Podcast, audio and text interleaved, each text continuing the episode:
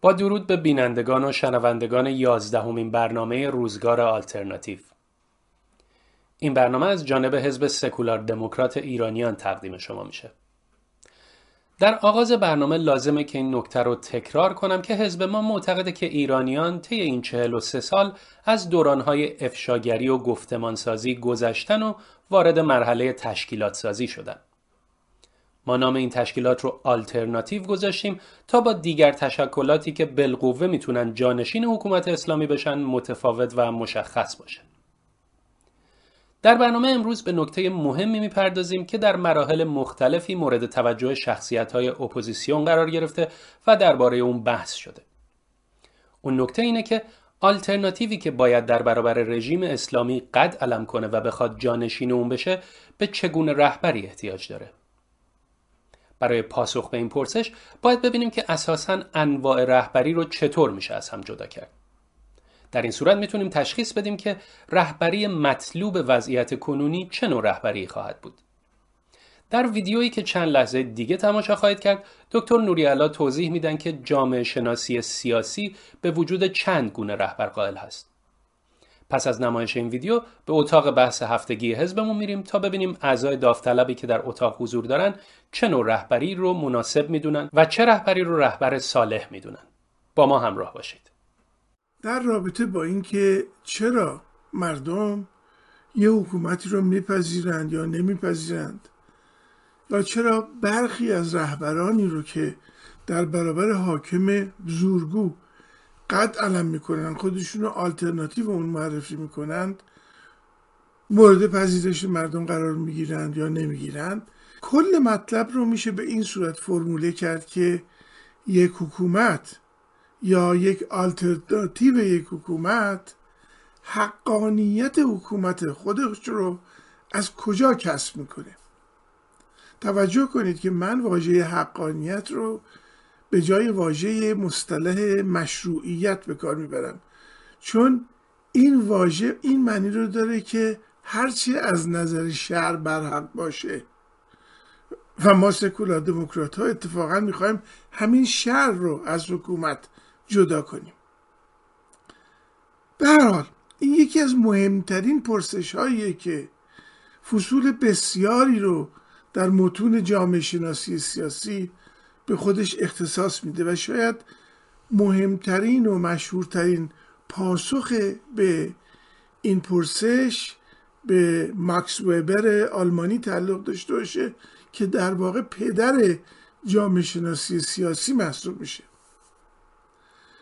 ماکس وبر در این جستجو بود که بفهمه در طول تاریخ رهبران جوامع مختلف حقانیت رهبری خودشون رو از کجا به دست می آوردن و در طی تحقیقات خودش عاقبت به سن سرچشمه حقانیت حکومت ها و حاکمان و رهبران رسید.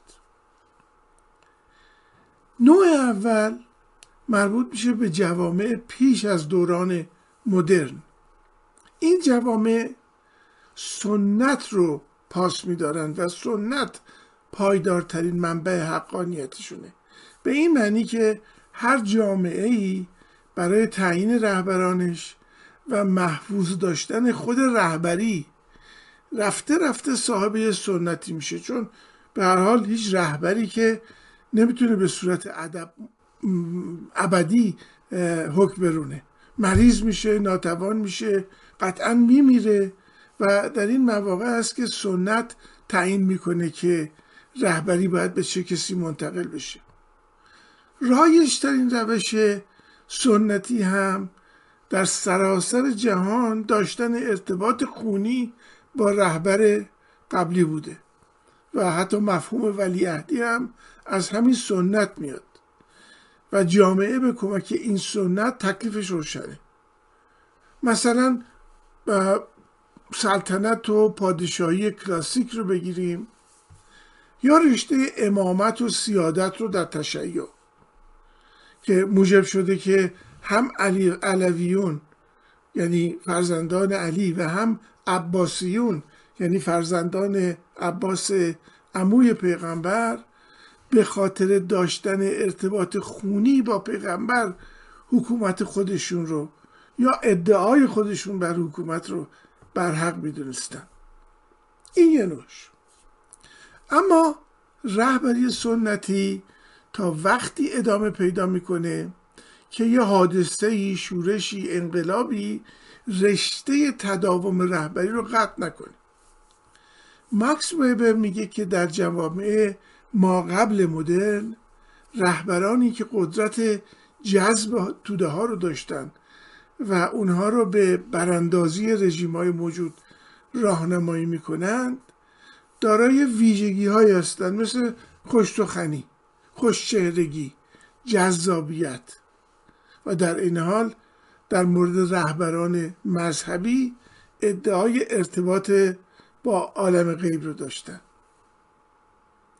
ماکس وبر با وام گرفتن از مفهوم یونانی مسیحی شده کاریزما. این رهبرا رو کاریزماتیک می‌گیره. و نوع سوم هم از نظر مارکس وبر مربوط میشه به جوابه مدرن که می‌گوید که حالا دیگه صندوق رأی که منبع حقانیت رهبری است. نه سنت و نه جاذبه های کاریزماتیک و ماورای طبیعی. من امروز تاکیدم روی همون نوع دوم حقانیته یعنی حقانیت کاریزماتیک. در این حال تو پرانتز ارز کنم که کاریزما یک اسمه نه یک صفت. و متاسفانه تو محاوره های راجی رایج ایرونی ها میشنوم که به خطا میگن فلانی کاریزماست و منظورشون اونه که فلانی کاریزماتیکه یا دارای کاریزماست. پرانتز بسته ریشه این کلمه در یونان باستانه و در واژه خاریسما که اصلا به مفهوم جذابیت خارق العاده بود. بعدها مسیحی ها این واژه رو تبدیل به کاریزما کردند به معنی جاذبه ای که از جانب خداوند به برگزیدگانش اعطا میشه. من خودم از 45 سال پیش که شروع کردم راجع به مطالب جامعه شناسی سیاسی نوشتن. در همون کتاب اول خودم سعی کردم توضیح بدم که شاید در متون عربی و اسلامی هم بشه معادلی برای کاریزما پیدا کرد و حتی پیشنهاد کردم که یکی از اونها می‌تونه واژه ولایت باشه. که در واقع به شخص سرپرستی و رهبری رو برحق می‌کنه. تو اسطوره های ایرانی البته که 400 سال بعد از حمله عرب نومسلمون به ایران در شاهنامه فردوسی جاودانه شدند یه مفهومی هم وجود داره به نام فره که اغلب با ترکیب فره ایزدی مطرح میشه.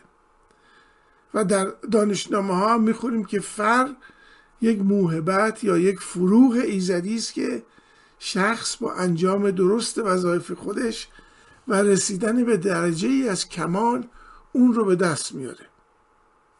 هر فردی هم می‌تونه فر مربوط به حرفه و طبقه خودش رو داشته باشه و در رشته خودش صاحب مقامات بالا بشه.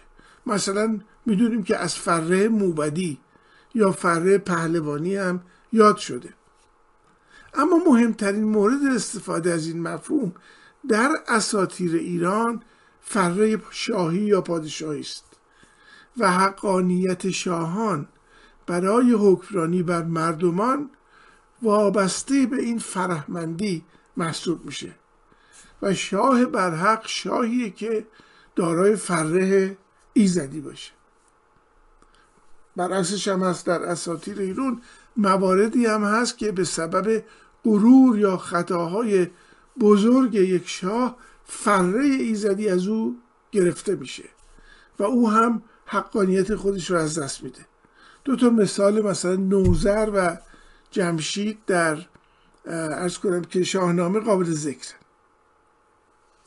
به می‌خوام اینو بگم که شاید باید انتظار داشت که مفهوم کاریزما و شخصیت کاریزماتیک در دوران مدرن که مردم رهبران خودشون رو از طریق صندوق رأی انتخاب می‌کنن دیگه مورد استفاده نباشه. اما امروز این هم هست که جنبه های الهی و آسمونی رو از واژه کاریسما گرفتند و کاریزما برگشته به اون معنای اولیه یونانی خودش به معنای جذابیت مقبولیت و محبوبیت فوقالعاده تو امان مثلا در مورد رؤسای جمهور امریکا میگن که کندی کلینتون و حتی گاهی اوباما رهبرای کاریزماتیکی بودن. یا گاندی و ماندلا رو هم کاریزماتیک دونستن. همینطور که می‌بینید در هیچ کدوم این موارد ما با مفهوم آسمانی کاریزما سر کار نداریم. همچنین دیده ایم که در موقعیت های شورشی یا انقلابی که از درون خودشون رهبرانی رو می‌سازند که قادرن توده های وسیع مردم رو به خودشون جذب کنند و اونها رو تحت فرمان خودشون در بیارند. در توضیح این ویژگی هم گاهی از کلمه کاریزما استفاده شده.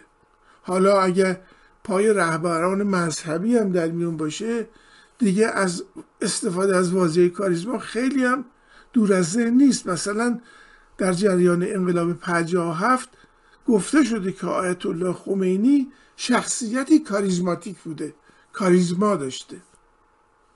و این کاریزمای منحصر شده در او بوده که موجب شده مردم پروانوار دور او رو بگیرن. البته اینکه مثلا رادیو بی بی سی یا نوارای پر شده در فرانسه یا شبکه مسجد ها و چه نقشی در این کاریزما داشتن این موضوع بحث امروز ما نیست. به هر حال بر اساس اون چه که گفتم شاید بشه تصور کرد که هر جامعه ای چه در پذیرش حاکمانش و چه در روند مبارزه با اونها با فرود به دوران مدرن دیگه و ورود به شرایط دموکراتیک دیگه به وجود رهبران کاریزماتیک نیاز نداره. این بحثم زیاد میشه. خیلی هم میگن. تو همین شورای گذار هم بحث شده است که ما دیگه به رهبر کاریزماتیک احتیاج نداریم و رهبری باید دست جمعی باشه. اما واقعا آیا چنینه؟ آیا ما در روند ساختن آلترناتیو هنوز هم به وجود یک رهبر کاریزماتیک که در اینجا به معنی جذاب قضیه هست احتیاج داریم. یعنی آیا آلترناتیوی که قراره در دل اپوزیسیون بیاد نیازمند به یک رهبر کاریزماتیک به همه معنی های اونه؟ یا اینکه اصر این گونه رهبران تموم شده و رهبری جمعی جاشو گرفته؟ من فکر می‌کنم بد نباشه که ما در برنامه های روزگار آلترناتیو به این موضوع هم بپردازیم. چرا که حزب ما هنوز در این مورد موضع خاصی نگرفته و شاید در اتاق هماندیشی از تضارب عقیده بین هموندانمون بتونیم در این مورد هم به یک نتیجه روشنی برسیم.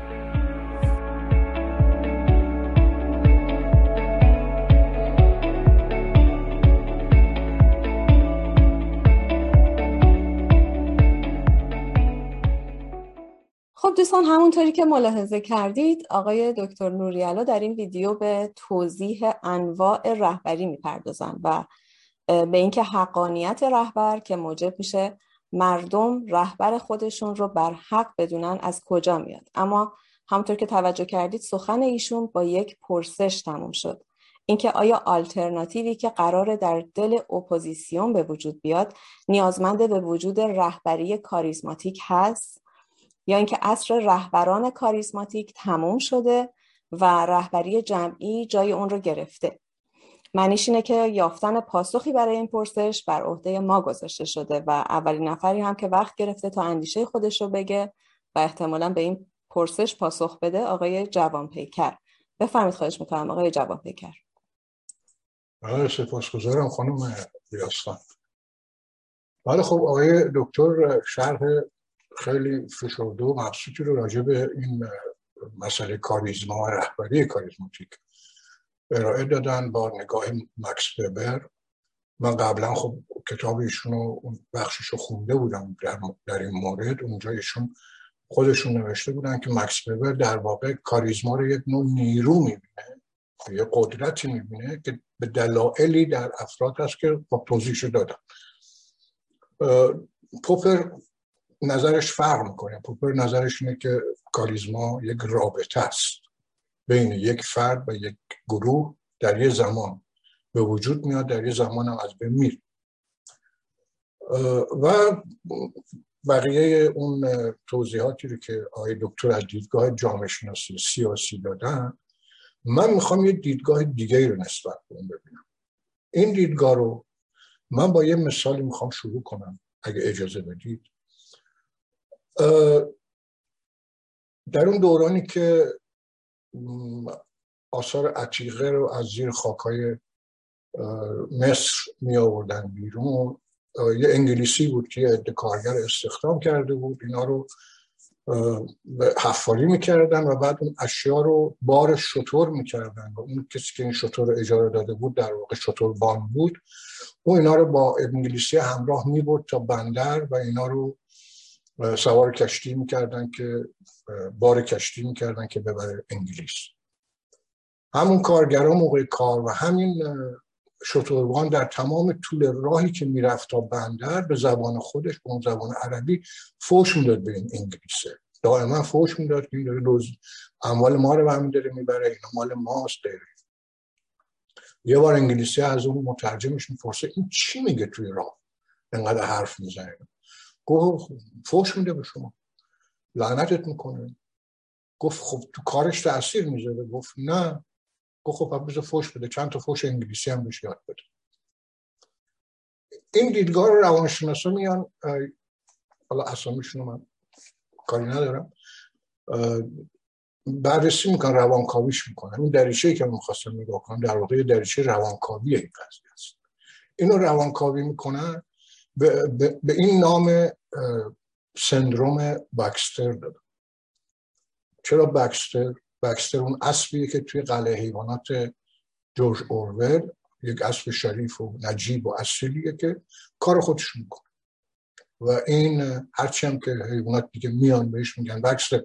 تو اگه یه لگد بزنید تو سر این خوب که گنده که آسایش ما رو گرفته و بیعدالتی و ظلمه تو می‌تونی این حلش کنی. میگه نه من وظیفه من اینه که کار کنم. به اون پاسخش در واقع این پاسخی که ما این روزا زیاد شنیدیم تو این دوران. میگن من سیاسی نیستم. از نظر من این پاسخ با اون یکی فرق نمی‌کنه. آدمایی که با کمال صمیمیت و صداقت کار می‌کنن در نظام های دیکتاتوری توتالیته ستمگر و در ذهنشون اینه که دارن اون کار درست انجام میدن. یعنی کارشون اینه که این کار انجام وظیفهشون اینه که این کار انجام و از این طریق باعث تداوم و استقرار بیشتر این ظلم و دیکتاتوری میشه. در واقع کاریزما همین کار می‌کنه. کاریزما آدمایی که بهش میپیوندن اون قدرت به اصطلاح اون شعورش اون روشنگری رو که چند دفعه چند جلسه پیش بود راجع بهش صحبت کنیم راجع به روشنگری و اون سکولاریزم و بخش در واقع ایجابی اون که خود آینی باشه این سندروم این خداینی رو از انسان می‌گیره. یعنی همونطور که دکترم این ریشه های این قضیه رو باز کرد. کاریزما یا در واقع در کل کاریزما به یک سری باورهای اون ملت اون مردم تعلق داره.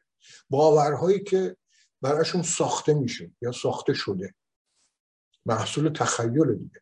اینا بر اساس اون باورهاست که خمینی رو دارای کاریزما می‌بینن. هیتلر و موسولینی هم کاریزما داشتن.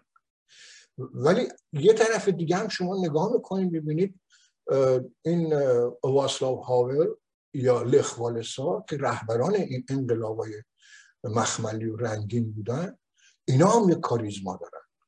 ولی کاریزماشون کاریزمای افقیه. کاریزمای عمودی نیست. یه آدمی مثل زندیات دکتر صدیقی که خود دکتر با ایشون بوده من هیچ وقت شرکت نداشتم تو کلاس ایشون به عنوان یک جامعه شناس یا پدر جامعه شناسی ایران در واقع پایه گذار جامعه شناسی ایران. او هم کسی بود که وقتی که سخن می‌گفت همه جذبش می‌شدن و واقعا مثل یه نیروی کاریزما می‌تونست اینا رو تحت تسلط خودش بیاره. ولی اون کاریزماش رو سیال بود. کاریزمایی بود که تسری پیدا می‌کرد تو بدنه بدنه کلاس. سعی می‌کرد اون کاریزما رو به اونا برسونه. اونا هر کدومشون بشن یه دکتر صدیقی. اگه کاریزما اینطوری عمل کنه همون کاری که واسه خاول می‌کنه همون کاری که لخوالستان می‌کنه اون کاریزما رو با اون قدرت دموکراتیک یعنی توی دموکراسی اون دوتا شیوه حکومتی رو که دکترم توضیحش داد که ما می‌بینیم در سیستم های قدیم یا سنت حاکم بوده یا کاریزما ولی سیستم سوم دموکراتیکه. این یعنی چی؟ یعنی اون نیروی کاریزما میاد تو بدنه پخش میشه. از این نظر من نظرم اینه که کاریزما به طور کل بر ضد مدرنیته سکولاریزم و دموکراسی. یعنی اگر شما بخواید دنبال یک رهبر کاریزماتیک برای تحولات درون جامعه بگردید حتی از نظر من در سختترین پیچ تاریخی اون جامعه باشه کار درستی نیست که دنبال یک رهبر کاریزماتیک باشه چون همون بلایی سرش میاره سر جامعه که خمینی آورد که هیتلر آورد که موسولینی آورد و الان پوتین داره این کار می‌کنه. خودتون داریم می‌بینید. با اون تبلیغات و پروپاگاندای کاذبی که راه انداخته یک کاریزما تو جامعه حداقل توی ارتش برای خودش کاریزما ایجاد کرده. و داره کارش انجام میده. در نتیجه من از دیدگاه سکولار دموکراسی و مدرنیته رایم مخالفه یعنی درست نمی‌دونم. به هر حال ممنونم از وقتی که من دیدید امیدوارم دوستان با نقدی که به حرفای من دارن ویرایش در ویرایش اندیشم کمک کنم خیلی ممنون. من می‌تونم از آقای جوان پیکر بپرسم که جانشینی که پیشنهاد می‌کنن چیه؟ جانشین کاریزما. من پاسخ خودم بله بفهمید آقای جوان پیکر آقای دکتر طبیعیه همون چیزی که خود وبر میگه. سیستم دموکراتیک. ما جز دموکراسی چیز دیگه نمی‌تونیم به جای دیگه نمی‌رسیم. ولی ما داریم در رابطه با آلترناتیو صحبت می‌کنیم. آلتر... الان دوران آلترناتیو روزگار آلترناتیو. ما می‌خوام ببینیم این آلترناتیو چیه چه ویژگی هایی داره و چگونه میشه تشکیل بشه چگونه می‌تونه هدایت بشه. رهبری امروز من یک مقداری با اون کتابی که آقای هودشیان نوشته در تجزیه تحلیلش یه مقدار زیادی باش همراهیم یعنی من قبول دارم که دیگه دو از اولا اون قرن بیست و یکم و آغازش رو از انتهای دهه هشتاد قرن بیستم می‌دونه. هم انقلاب الکترونیک و بعدم فروپاشی نظام شوروی که یه نظام ایدئولوژیک بود. و رفتن به سوی این که دیگه این سیستم رهبری افقی و سازمان های افقی جواب نمیده. رهبر باید به جای اینکه در بالای مردم باشه و در کنار مردم باشه.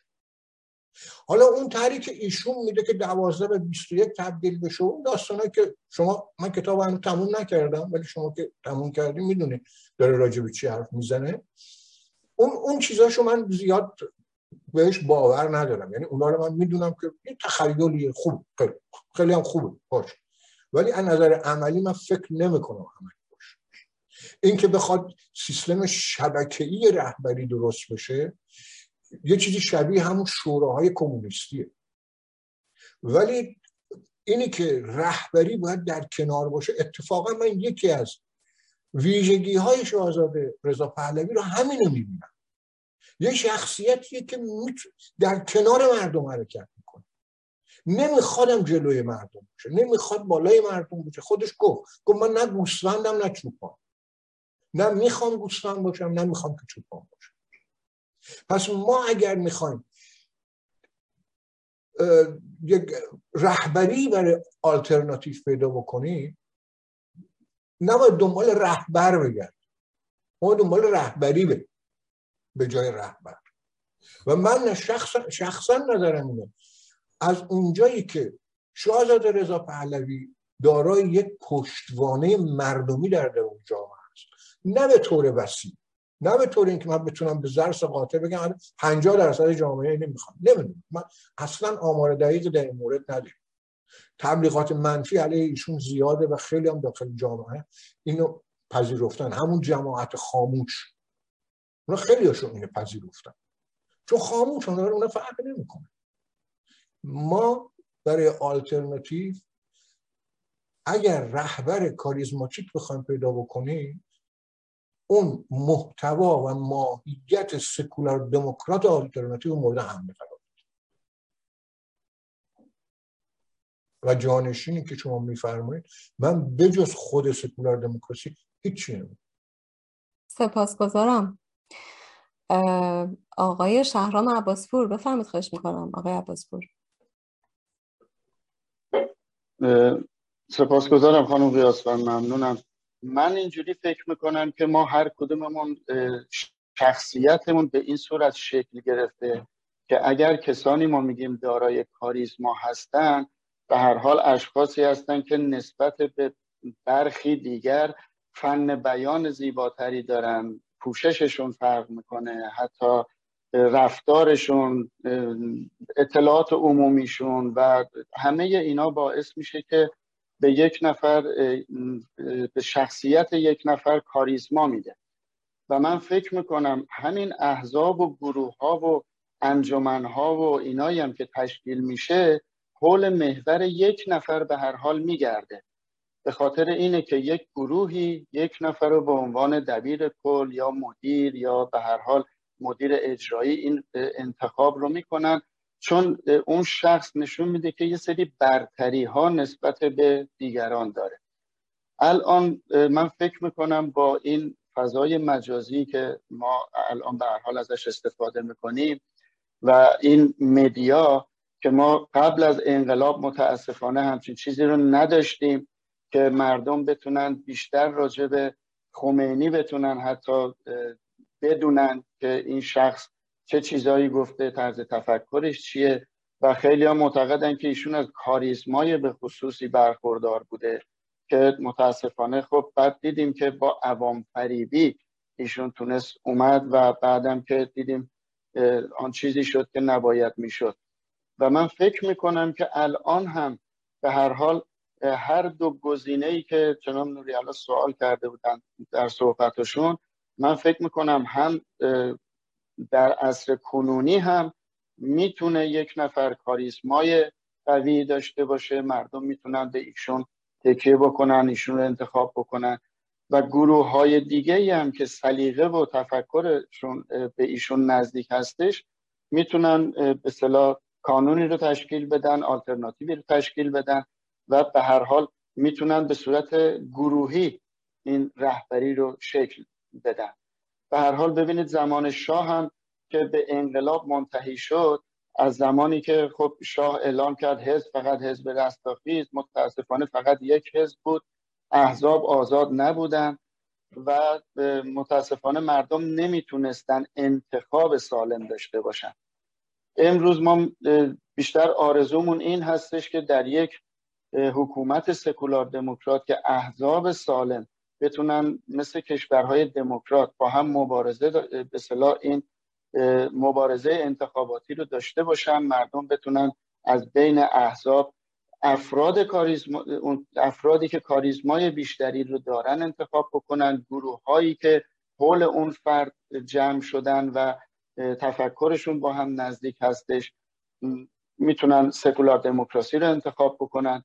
که ما همیشه فکر, فکر می‌کنیم که این بهترین گزینه و آلترناتیو می‌تونه باشه و خوشبختانه امروز هستن کسانی رو داریم که مردم ما با هوشیاری ارز کردم از طریق فضای مجازی و از طریق مدیا می‌تونن این گروه ها و شخصیت ها رو انتخاب بکنن.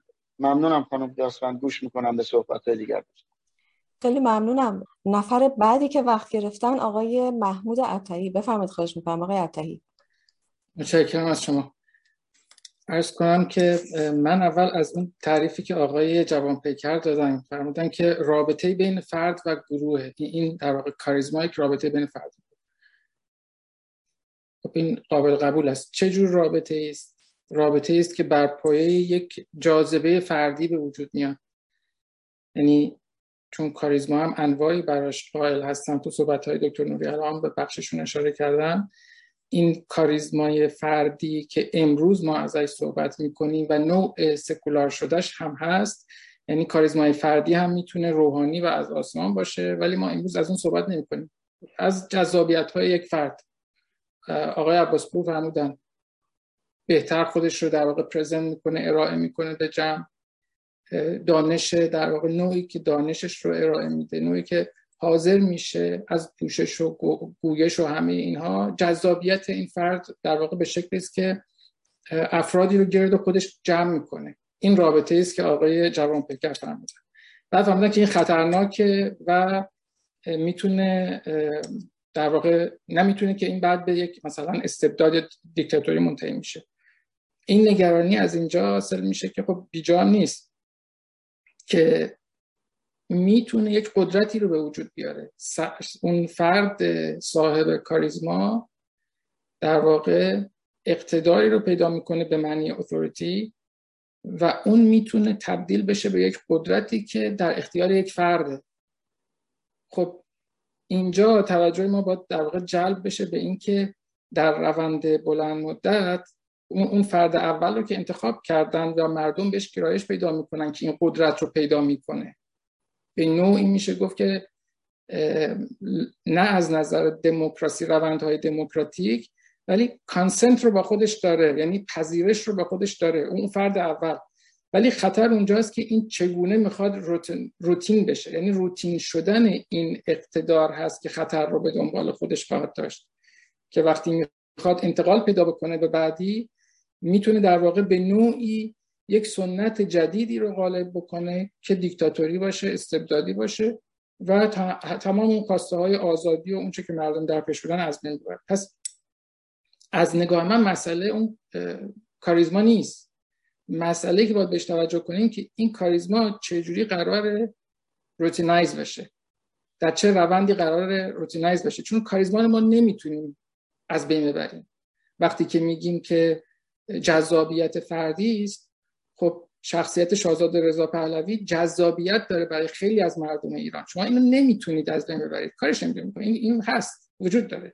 و خودش رو هم داره در یک زمینه سیاسی امروز ارائه میده. چون مخالفتی رو می‌کنه و تغییری رو می‌خواد. اینی که بعضی از تئوری های ما بدیم که در واقع ناقص هم هست و نمی‌تونه در عملا کاری بکنه اونها پاسخ نیست. چون این کاریزما اینجا در بسیج کردن نیروها استفاده داره و به درد می‌خوره. و حالا به این روتینایز کردن که می‌خوایم در واقع برسیم باید ببینیم که آیا اون فرد صاحب کاریزما و اطرافیانش آیا مدعی یک حقیقت تازه یاب هستن؟ میان یک حقیقتی رو در واقع دارن بیان می‌کنن به معنی تروث که ما این حقیقتی است که پیدا کردیم و شما رو رستگار خواهیم کرد که در روتین شدنش هم به در واقع ناکجا آباد خواهد انجامید یا اینکه نه کسانی هستن که میگن که ما معتقد به یک اتوریته اقلانی قانونی هستیم که یکی دیگه از تیپ های ایدئال خود وبر هست. یعنی اگر در اون روتین شدن فردی که صاحب کاریزماست باور داره که یک نهایتا ما باید به اتوریته اقلانی قانونی برسیم اینها رو میشه با هم همراه کرد. از قدرت بسیجگری یکی استفاده کرد و دیگری رو در آینده دید برای رسیدن به آزادی و دموکراسی. مشخصا وقتی که اون همین که مفیده همین که اصلا نمیشه از بینش برد کاریزما. در نوع در روتینایز کردن نوع دوم که در واقع قراره به یک در واقع حقانیت اقلانی قانونی برسه خب اول اون قدرت اون, اون فرد صاحب قدرت محدود میشه با خود اون ویژگی های اقتدار اقلانی قانونی. و بعد در اون مرحله اون پیوند اجتماع کاریزماتیک یعنی اون اجتماعی که در گرد این فرد جمع میشه که آقای جوان پکر بهش اشاره کرد اون پیوند جایگزین میشه با یک پذیرشی که در واقع پایه و اساس دموکراسی است. یعنی اون پی اون رابطه ای که بر پایه یک جذابیت شخصی به وجود آمده جای خودش رو به یک کانسنت میده جای خودش رو به یک پذیرشی میده که پایه و اساس اون اقتدار اقلانی قانونی است. در این مرحله است که اتفاقا اون قدرتی که می‌تونه خطرناک باشه کاهش پیدا می‌کنه و شکلش هم تغییر پیدا می‌کنه. و اون محبوبیت دیگه بیشتر وابسته به کارکرد اون جمع بزرگتر اطراف اون فرد صاحب کاریزماست و نه خود اون فرد. یعنی اینکه این کاریزما چقدر دیگه باقی میمونه چون که خودش رو می‌خواد محدود بکنه به یک اقتدار اقلانی قانونی کارکردش رو میسنجن و کارکردن بستگی به اون اطرافیان این فرد داره که چگونه می‌تونن پاسخگوی نیازهای واقعی باشن. اگر در اون زمینه موفق باشن اون اطرافیان این فرد خب محبوبیت رو حفظ می‌کنه. ولی در یک اقتدار جدید که اقلانی قانونی است و ما به دنبالش هستیم. اگر هم موفق نشه اونجاست که در واقع شکست می‌خوره و ما اون موقع است که باید ببینیم که اون فرد که الان در ادامه حفظ قدرت یا تداوم اون حکومت از دست داده اون موقعیت رو چگونه برخورد می‌کنه؟ اگر واقعا دموکراتیک هست مثلا من آقای جوانپکر نمونه لخوالسا رو مثال زدن در لهستان خب اون بهش اولتیمیت تستش در واقع اون تست نهایی رو داد. آقای لخوالسا یک شخصیت کاریزماتیک بود که آمد و در روتین شدن می‌خواست قدرت رو هم بگیره ولی وقتی که شکست خورد پذیرفت و کنار رفت. این مهمه. این شخصیتی است که در واقع این کار کرد.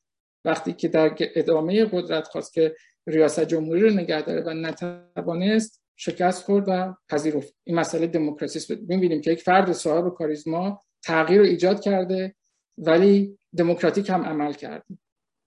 یا آقای واسلاو هاول رو هم اگه شما نکنم اسم بردن در چکسلواکی که بعد چک شد ایشون هم یک در واقع شیوه دیگری داشت. اون هم یک فردی بود صاحب کاریزما و رئیس جمهور هم شد ولی اختیارات اجرای زیادی نداشت. یعنی از همون ابتدا سبک ریاست جمهوری که ایشون انتخاب کرد کارش بیشتر تشویق اخلاقی مردم چک بود. بیشتر تشویق اخلاقی هموطناش بود تا اینکه بخواد یک اختیار اجرایی قوی در دست بگیره و عملا وارد اون رقابت های سیاسی به اون معنا نشد و دیگران می بودن که کار سیاست و اجرای حکومت رو به دست داشتن. از آقای پوتین نام بردن که من فکر نمی کنم مثال درستی باشه چون آقای پوتین صاحب کاریزما هم هست ولی در دوره است که اون کاریزما روتینایز شده در روسیه. ما باید مقایسه بکنیم با بوریس یلسین که اون هم یک فرد کاریزماتیک بود. ولی خب وقتی قدرت رو در واقع رئیس جمهور شد تمام پاس استقلال خودش رو حفظ بکنه از پارلمانی که رقابتی هم بود. نهایتا اون پارلمانی که با رقابت هم انتخاب شده بود. ولی این خودش رو حفظ کرد خواست پاسخگوی اون پارلمان نباشه مستقل باشه ارتباط خودش رو مستقیما می‌خواست از رأی مردم فقط بگیره رأی های مستقیم بدون اینکه حزبی به وجود بیاره. و ما بعدم می‌بینیم که حالا البته ویژگی های شرایط عمومی اونجا جامعه هم هست. ولی این فرد هم می‌بینیم به گونه ای رفتار می‌کنه می‌خواد در قدرت باشه و به گونه ای رفتار می‌کنه که نهایتا به یک سیستم ابر ریاستی به وجود میاره که پوتین از توش بیرون میاد چون که دموکراتیک رفتار نکرد و نشون میده. از اول اون تمایلات رو نشون میده. و من فکر می‌کنم که اون در واقع ویژگی های کاریزماتیک افرادی اگر باشن که ما شاهزاده رضا پهلوی داریم نباید اون رو نادیده گرفت. در بسیج کردن نیروها بسیار بسیار ارزشمنده. باید ازش استفاده کرد. مخصوصا که ایشون یک فرد سکولار دموکرات هست و مرتب تاکید بر این دارن که این روتین شدن این کاریزما هم به یک حکومت اقلانی قانونی خواهد بود و اون بعد بستگی پیدا خواهد کرد به اطراف با اون توضیحی که دادم بستگی پیدا خواهد کرد به کسانی که اطراف ایشون هستن. به کسانی که می‌خوان اون تشکیلاتی رو بسازن که می‌خوان کارها رو انجام بدن. من, من طولانی صحبت کردم یک حرفای بیشتری داشتم ولی اگر فرصت شد بعد عرض می‌کنم دیگه. متشکرم. سپاسگزارم از شما. آقای جوان پیکر در پاسخ به آقای ابتهی و البته وقت هم گرفتید از قبل. خواهش می‌کنم اما کوتاه برای اینکه پس از شما دوستان دیگر هم وقت گرفتن. خواهش می‌کنم بفرمایید. خیلی ممنون. خیلی خوب من در مورد صحبت های محمود ببینید من فقط این چیزایی که محمود گفت من در حرفان نگفتم. ولی همونو مطرح کردم. من منظورم همین بود. شاهزاده می‌تونه یک کاریزمایی داره یک محبوبیتی داره که می‌تونه یه عده رو بسیج کنه. آره لخوالسا اونجوری بود. واسلاو هاوه سه دوره انتخاب شد. چرا قدرت اجرایی هم داشت؟ ولی خودش اصلا نمی‌خواست اصلا کناره گرفت قدرت. برخلاف لخوالسا که خب رأی نیاورد ولی چیز گذاشت. ببینید این حرف من در پاسخ به دکتر من اینو عرض کردم همون جان. موضوع سر اینه که اینایی که شما میگی و من نام بردم از این دو شخص اینا رهبران در کنار جامعه بودن. اینا هیچ موقع رهبری که تو یک ساختار افقی بشینه اون بالای سر و اعمال کاریزما بکنه نبودن. ولی این که همین کاریزما می‌تونه به صورت افقی در مردم جریان مثال دکتر صدیقی رو برسه بلکه سکولار دموکراسی رو می‌خواد بهش کاریزما بده. به اون مفهوم اون کاریزما پیدا بکنه. تمام اون جریانی که شما میگید یه جنبه نظری داره یه جنبه عملی داره. تو جنبه نظری ما با هم هم فکریم. در جنبه عملیش خب اون چیزیه که میگم در جنبه عملی ما با هم هم فکریم. کاملا درست میگیم من علیه رضا پهلوی صحبت نکردم. نباید به کاریزماتیک دل ببندیم. چرا؟ چون الان شرایط جامعه ما شرایط نسل سوخته جامعه ما این نیست. الان ببینید درسته که این شعار نشاه نشخ مال مجاهدین به خاطر این کنم میگن نشاه نشخ ولی رهبر عقیدتی. که همون ولی یه فرقه فرق نمی‌کنه. جمله واژه ها رو عوض کرد ولی واقعیتش اینه که مردم از اون چوپون گزینش چوپانی و گوسفند بودن فراری هم. دیگه نمی‌خوان شکلی باشن. آقای جوان پیکر من متاسفانه مجبورم من حرفم بله خیلی ممنونم. آقای محمود ابتهی اندیشه شما رو میشنویم. ببین من کوتاه عرض می‌کنم که آقای سرجو هم صحبت کنم بعدتون راجب شاهزاده خب ایشون ما قبول داریم که یک فردی است که کاریزماتیک است و کسی رو در این حد جذاب نداریم. این می‌تونه ویژگی بسیار برجسته باشه. اصلا کار به علتش نداریم. می‌تونه بسیج بکنه نیرو ویژگی دیگری ایشون دارن که نشون میدن اشتهای کار اجرایی ندارن. یعنی ایشون نمی‌خوان فردا بیان یک ریاست اجرایی رو به دست بگیرن. کاری که ما فکر می‌کنیم مثلا یک نخست وزیر باید انجام بده. این یه ویژگی مثبت دیگره. اینی که ایشون سکولار دموکرات هستن مدام از سکولار دموکراسی صحبت می‌کنن. جایی که برای خودشون نقشه که برای خودشون قائل هستن بیشتر من می‌تونم مقایسه بکنم با اون چیزی که ما از واسلاو هاول میشنویم و دیدیم وقتی که می‌بینیم بیشتر هموطناش رو تشویق می‌کنه در واقع در اون زمینه اخلاقی. نه اینکه درست اسمش رئیس جمهور بود ولی بریم ببینید که این کار اجرایی رو اونجا در چک کی انجام می‌داد. اون رو در واقع به دست نخست وزیر بود نه رئیس جمهور. رئیس جمهور کار اجرایی نمی‌کرد. سیستم چک این گونه بود. ولی اون کسانی که در واقع اشتهای کار سیاسی داشتند و می‌خواستن کار سیاسی بکنن هم لخوالسا هم بروس یلسین توی مثالی که ما زدیم به نظر من هر دوشون اشتباه کردن به خاطر که باید حزب تشکیل می‌دادن و علنا می‌گفتن که می‌خوان فعالیت سیاسی کنن و از طریق تاسیس حزب وارد این کار بشن این کار نکردن. و یلسین خب خاطر اون ویژگی که داشت در واقع بعد ادامه پیدا کرد به اون چیزی که امروز می‌بینیم یک حکومتی که دموکراتیک نیست واقعا دیکتاتوری است. ولی لخ والسا به خاطر که خودش دموکرات بود خودش شخصیت دموکراتیک داشت موفق نشد قدرت نگه داره چون رأی نیاورد ولی کنار رفت. این دو تا واکنش مختلف است. ولی من فکر کنم اگر کسی بخواد حتی اگر یک کسی بخواد فعالیت سیاسی به معنای اون جنبه اجراییش هم داشته باشه بخواد فردا یک پست اجرایی هم بگیره و شخصیت کاریزماتیک هم باشه اون هم واقعا حقش هست که فعالیت بکنه و رقابت بکنه. ولی از راه درستش یعنی باسی حزب تشکیل بده علنا اعلام بکنه که می‌خواد فعالیت سیاسی بکنه رقابت بکنه با بقیه احزاب. سپاسگزارم. من مطمئنم که آقای جوان پیکر هم دوباره علاقمند هستن که به این بحث ادامه بدن با شما.